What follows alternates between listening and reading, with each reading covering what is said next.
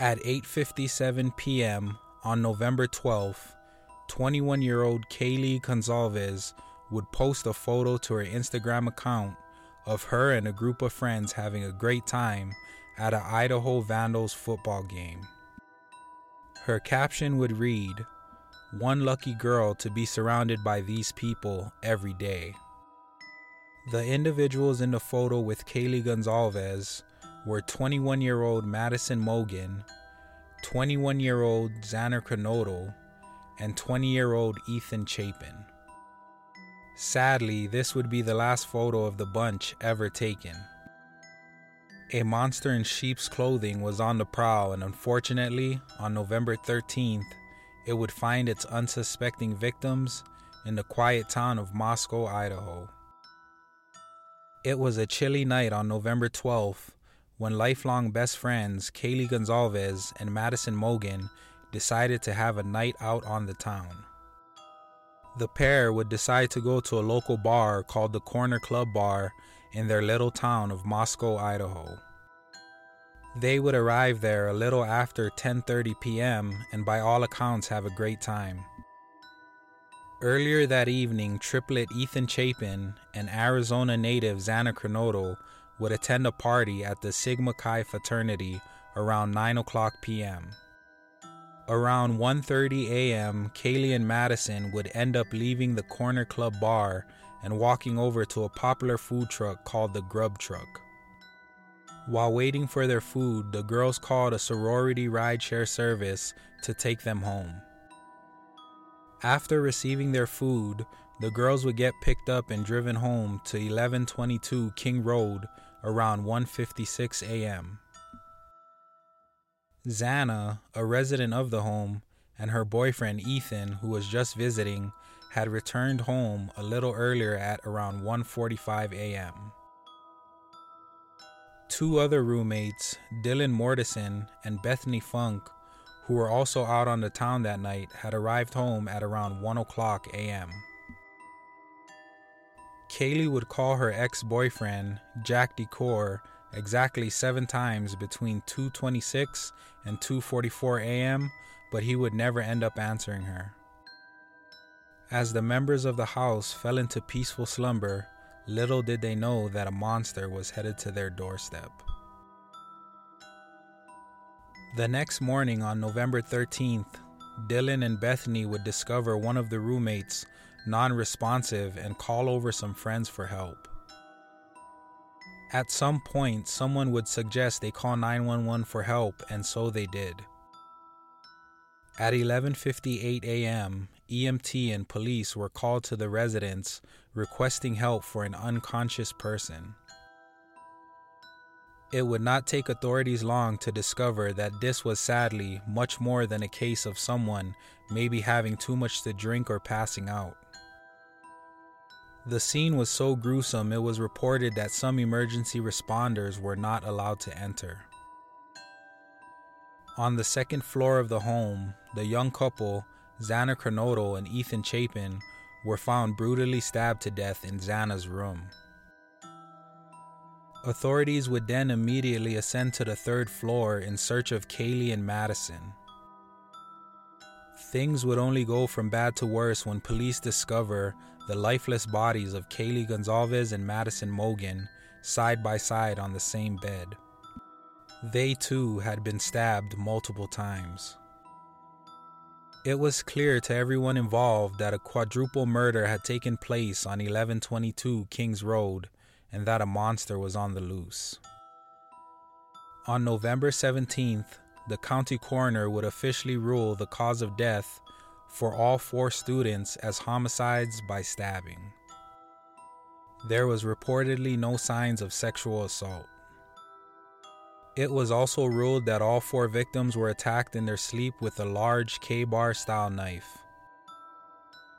For the wrong reasons, Moscow, Idaho would be the center of worldwide attention, and pressure would be on to find a killer.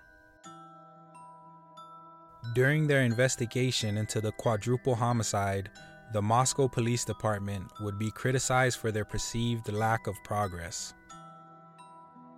Even though they had help from the FBI and other outside agencies, it seemed like this case would go cold after almost a month with no significant updates.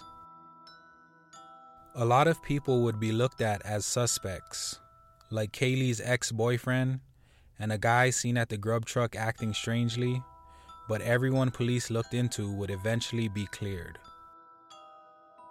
Finally, on December 7th, police would ask for the public's help in locating a white Hyundai Elantra that was seen on surveillance footage near the crime scene during the murders. Hundreds of tips and leads would come in nationwide, but a few would be critical to this case. The first was from a clerk who worked at a Moscow gas station. This clerk provided surveillance footage which seemed to show a white Hyundai Elantra driving past at 3:45 a.m. The second tip would come from a campus officer who worked at the University of Washington located in Pullman, Washington. On a hunch, he would end up checking university employee car records and find a 2015 Hyundai Elantra registered to a PhD student by the name of Bryan Christopher Kohberger. Even though the year on the police bolo was a 2011 to 2013, the officer turned in his tip anyway. This tip, along with another piece of crucial evidence, would finally give police the break they needed. During the attacks on the four students, the knife sheath of the blade used in the murders was left behind in Kaylee and Madison's room. Authorities were able to recover DNA from the sheath and sent it to the Idaho State Crime Lab for testing. A few weeks before Christmas, forensic genetic genealogists would produce results and informed law enforcement that they had a hit on a particular family tree. They produced the name and suggested law enforcement look into none other than Bryan Kohberger. Law enforcement would waste absolutely no time and, with this information, obtain a warrant for Bryan Kohberger's phone records. They were stunned to learn that during the weeks leading up to the murders, Bryan's phone pinged in the area of the home 12 times. Authorities would also learn from these records that Bryan's phone was off on the morning of the murders from 2:47 to 4:48 a.m. His phone would then later ping near the home a few hours after the murders. Bryan Kohberger was now the main suspect in the quadruple homicide and police would find more damning evidence from the city of Pullman and the University of Washington. City and school cameras would show a white Elantra leaving the city right before the murders were committed and returning to the city at 5:26 a.m. All this newly found evidence would give authorities what they needed to finally make an arrest. In the early morning hours of December 30th, Bryan was at his parents' home in the state of Pennsylvania, sound asleep. Little did he know that 50 agents from the FBI and Pennsylvania State Police had the house surrounded. When the signal was given, authorities made a dynamic entry into the Kohberger home and arrested Bryan Kohberger without incident. Bryan Kohberger was charged with the murders of the four slain college students. He claims he is innocent and requested to be extradited back to Idaho to prove it. Although innocent until proven guilty, a lot of people believe Bryan Kohberger to be the killer of the four students. If that turns out to be the case, then this should truly make your skin crawl. Bryan was a PhD student enrolled in, out of all things, a criminal justice doctoral program. He was also found to have a Reddit thread where he asked people who committed violent crimes everything from how they planned it to how they felt afterwards. There was also a Facebook account that went by the name of Pappa Rodger that many believed to be owned by Bryan. In a post on November 30th, Pappa Rodger wrote, quote, Of the evidence released, the murder weapon has been consistent as a large fixed blade knife. This leads me to believe they found the sheath. Many wonder how Papa Roach would know this, as police did not release this information until January 5th.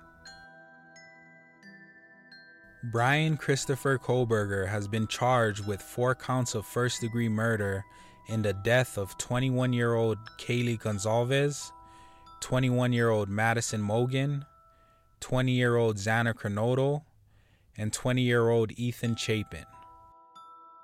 He is being held with no bond in the Latah County Jail and is set to make his next court appearance on the week of June 26, 2023.